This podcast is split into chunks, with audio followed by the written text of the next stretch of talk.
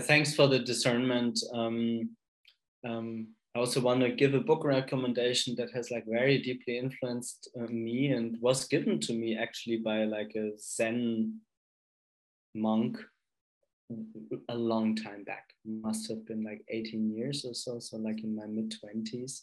It's called Zen and War, and like very interestingly sketches like the like deep mechanisms of how in Japan the same agnostic techniques, right, that taught the Buddha enlightenment, right, without the compassionate part, were teaching like soldiers to become kamikaze pilots and you know tens of thousands of people committing suicide at the same time when uh, japan uh, was uh, defeated because um, yeah this this, this should not mm. happen so this discernment of yours to say mindfulness and compassion i mean we both know that since the ancient old scriptures you know in buddhism you know they need to go like hand in hand mm, two wings of a bird yeah yeah absolutely one without the other like um, doesn't doesn't really make sense you know mm. also i would not recommend just the compassion part without the mindfulness mm. part mm-hmm. right it will be a very feely lofty drifty exactly I don't know what it can be know, a bit woolly yeah you yeah. you need that anchoring yourself in yourself and then like opening sure. up. a phrase I a phrase I really like is sort of um, soft in front and uh, strong in back. That actually oh. the kind of backbone, rigor, diligence, you know, yeah. d- um, discipline, are all a really important part of this sort of inner transformation path. But then, but then also is the self care and the allowing and the softness and the receptivity. You know, yeah. Um, it, two things. I want to touch on uh, trauma, and then I have like a, a, critical notion towards the end. So first, the trauma piece, and I'm really only mentioning my own story to to to to add a little bit spice to the soup of our encounter. So I burned myself severely as a child. Out of that resulted post-traumatic stress disorder, yada yada, and um, it was not up until I already had like 10 to 15 years of like meditative and contemplative practice that I recognized I can have these deep states of oneness experiences and bliss and whatnot. But ultimately, a lot of the trauma was still like ruling my lives and especially coping the coping mechanisms that uh, that I was applying. So my understanding up until reading the paper, and I'm really curious on your thoughts of that, this also when I do coach people or people just want a recommendation, I usually say, if you have done 20 years of meditation and you have not done any therapy, mm-hmm. do therapy or yeah. constellation work or couples counseling.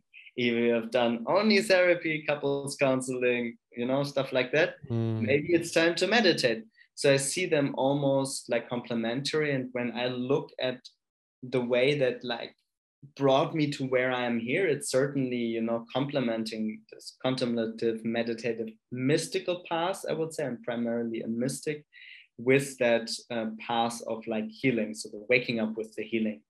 And I'm, I'm just, you know, when I was reading that quote uh, that, that you brought up from Alvina um, Alametz, you know, mm. in, in the study, I'm just like curious. I'm curious less about precisely the answer from the study point of view, but more how do you see like trauma and contemplation meditation sitting together? Because mm. I have the feeling it's more like complementary, like therapy and meditation, because I see too many people in my own surroundings, sometimes meditating for 20 years or 30 years or 40 years, but they're never working through their trauma right? Mm. Because it just needs other interventions, another toolbox, another type of teacher, and usually, uh, uh, uh, whatever, an awakened Zen monk, right, has not even a sensitivity towards trauma. No. He might even be traumatized himself. So yeah, this is a very complex topic, but I would like to give this a couple of minutes. I mean, yeah, it, it's it's complex uh, interesting and really important and really common for it to be a major uh, a major issue um, amongst uh, people who are really dedicating themselves to the contemplative path and, and getting into some deep layers of stuff without, like you say, the support of therapists or or, or like or particularly body body centered therapies like somatic experiencing and things that have been you know developed to work with exactly. Nervous system my major break, breakthrough like somatic yeah. experience. Ex- exactly yeah yeah. And you know i'll share a personal anecdote that i had a uh, traumatic social experience when i was uh, about 13 and it led to um, there was kind of developmental trauma like chronic chronic stuff going on as well like when i say like trauma i mean, I mean certainly nervous system dysregulation uh, in a chronic way leading up to a particular event which was which was definitely traumatizing. Le- leading to me like uh, a sort of fragmented um, uh, personal story. What do you call that? Like um, episodic memory. So like repressed memories fragmented like part of my life was just like a bit lost in my memory never looked back you know that kind of thing and um uh completely sort of oblivious somehow that this was you know, you know the language of trauma wasn't there of course um but you know thought i was super psychologically healthy and that there was nothing I didn't talk about or I didn't look at. You know, like I was from a talky family. You know, we talked about our emotions. You know, so you know, um, it was amazing looking back. That was that was the case, and uh, it was my first month long meditation retreat. So uh, you know, I've been practicing for a time, but this is my first time I, I've been away on a silent retreat for that long and I got and I, I kind of got into this territory in a way in a way that um yeah was an, enormously helpful but god it would be uh, it would have been a lot easier if i had had the frameworks to understand that this was going to be something i had to work through. And that actually i need to include the body in this and not just sit in my mind and try and you know try and do jiu-jitsu on it. Um, and and integrate it with therapy, exactly as you say. Um, and in the last last ten years or so, have used multiple modalities to, to to work through stuff, and it's just such a bodily thing. You know, it's just. Uh, I don't know it's if it's if it's possible to to meditate through it even your even your whole life, and if you even you wanted to, if you didn't have these other other ways. So I completely agree with you. Um, and for me, you know, it didn't come up in a mindfulness class. It didn't really come up in any of my previous meditation experience, although I had been on, you know, week-long retreats and, you know, uh, not not in the way that it did when I was on my month-long. Uh, but for some people, it comes up straight away. Like they close their eyes, and they've been repressing their emotions or thoughts or bodily experience or something about their inner lives. For instance, it's just an example. But but they go to a mindfulness class. Maybe they've been told to go there by an employer, and it's not really even under their totally under their own you know choice not their own choice. And they're told to close their eyes and then t- attend to their bodies. Maybe the teacher doesn't you know really understand about these things or know to give people different options and go like you know you can use the breath but for some people that's a bit difficult. So if you can always come back to your feet like there's this um, uh, trend thankfully recently as this started to become um, more understood towards trauma sensitive mindfulness. So this is, and then there's a book called Trauma Sensitive Mindfulness by David Treleaven. Um, uh, and a colleague of mine is working with him on a, on a, on a new one, um, a workbook for, um, for, for, for, teachers, I think, or for um, participants. And uh, it's, it's really to acknowledge the fact that 70% of people have an adverse childhood experience that is probably leading to some level of nervous system dysregulation. So if you're one of those 30%, you know, great. If you're one of the rest of, if you're the rest of us, you know, it, it might, you might not, you might not call it trauma and it, and it may, you know, maybe it wouldn't be right to call it trauma, but there, there's maybe some level of something trapped in your body in the way, in the way that there's still echoes of that difficult time or experience that was too much, too fast or too soon for your current, for, for your, your mind at that point. Um, so yeah, there's evidence that mindfulness and compassion can be really helpful with trauma. Um, in particular, if, if held appropriately. Um, uh, and when I say trauma in that context, I mean like serious trauma, I mean like PTSD. Um, and the trauma of everyday life or nervous system dysregulation, you know, needs to be considered by teachers. And it's another example why the wild west of meditation teachers is is um, is, is you know on the one hand may a thousand flowers bloom and it's great there are so many different approaches and people doing different things. On the other hand if you're not part of the kind of science based uh, mindfulness informed um, world in which the, there's a profession and a dialogue and you know like continual professional development and etc then you you'll be completely unaware of all this stuff and you'll be doing people a disservice by by not having you know not having learned about it so yeah um i think i would uh, uh, ask you a last question and then out of all these beautiful quotes in in the study and also for the audience, um, I will post a link uh, to, to the study in the, in the written description of the podcast as well. I'm especially mentioning this because I personally find few studies accessible for quote unquote laymen. So really just for people that want to you know say hey i have an hour you know i, I kind of like read it through and i get a couple of insights. But this one both from the let's say complexity of the language. It needs to be complex but it's still like you know it's like concise. The chapters are short. You're not drowning people in footnotes. Um, so i want to recommend this study. My last question for for for us today unless we, we're riffing off more here and there but for today was when you did this study and now this study done and you basically starting a couple of like uh, you know podcasts and wanting to influence people with that what what would be in your own theory of change like implications of this last study? What would you like mm. to see happening in whatever half a year a year two years from now? So like more i'm more asking you for the horizon one to to two. Yeah one to two years yeah.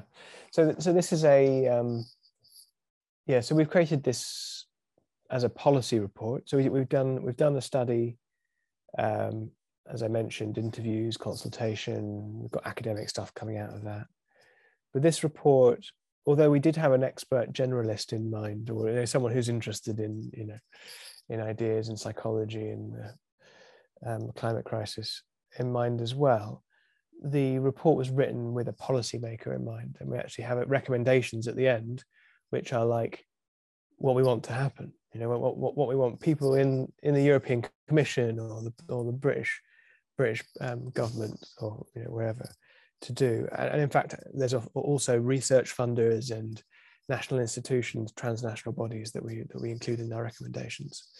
Realistically, I don't see anyone um, I don't see most of the recommendations being acted upon in the next two years, apart from, I hope, the innovation and research recommendations, because this is really this is where we, you know we really need some some more work. I think we can be brave and confident enough to get going and use public funds to start doing some um, you know some some scaled programs in the general population or for political leaders right now but you know for um, we we do need much more evidence building and, and innovation to, to create programs that specifically target sustainability and collective action, what you might call social mindfulness, that bring in the social container and um, the culture that we that we swim in, and use the kind of awareness and discernment that we can develop through mindfulness practice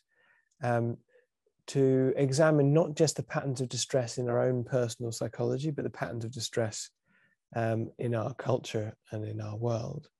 Um, and there are some really great innovations that have been taking place over a number of years in this in this domain. You know, like I say, called social mindfulness as a as a kind of category. Um, and there are newer um, developments looking specifically at how we address the climate climate crisis. But this, you know, ho- hopefully in a couple of years' time, we'll have we'll have many more, and they will have well-funded research showing that some of their effects. But fingers crossed. So. I, I've, I've never ended a podcast with a quote, but uh, there were so many beautiful quotes uh, in the study. So I want to really read it and, and make this as as, as my personal end, but feel warmly invited to also after after that quote to maybe riff off the quote and make it your last words. It's a quote from Joanna Macy, an author, activist, and scholar of general systems theory and deep ecology. And it says, the most remarkable feature of this historical moment on Earth is not that we are on the way to destroying the world, we've actually been on the way for quite a while. It is that we're beginning to wake up as from a millennia long sleep to a whole new relationship to our world, to ourselves, and each other. Mm. Thanks, Jamie. Mm. Yeah, lovely to pick that out, Alistair. And quite a bit of synchronicity there because I picked that out of the report in a meeting with the UN that I had today um, because I'm a member of um, uh, a something called the Conscious Food Systems Alliance that the United Nations Development Programme has has just has convened over the last year, and I've been working with them on on a manifesto for what this Conscious Food Systems Alliance is all is all about.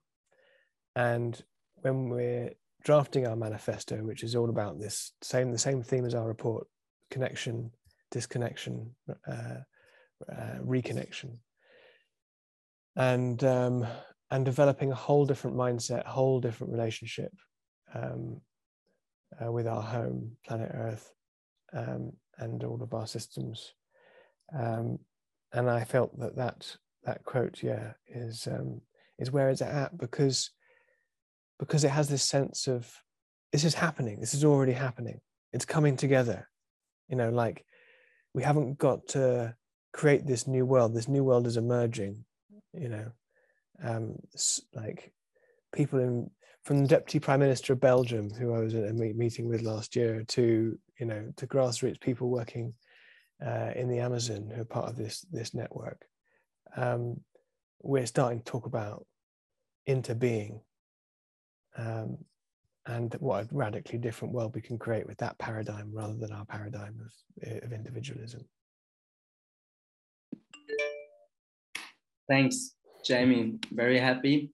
And I have the feeling this podcast was was more the kickoff of a you know deeper encounter. Yeah, that would be nice. Making meaningful um, stuff happen. Thanks so much, yeah, Jamie. Thanks you, man.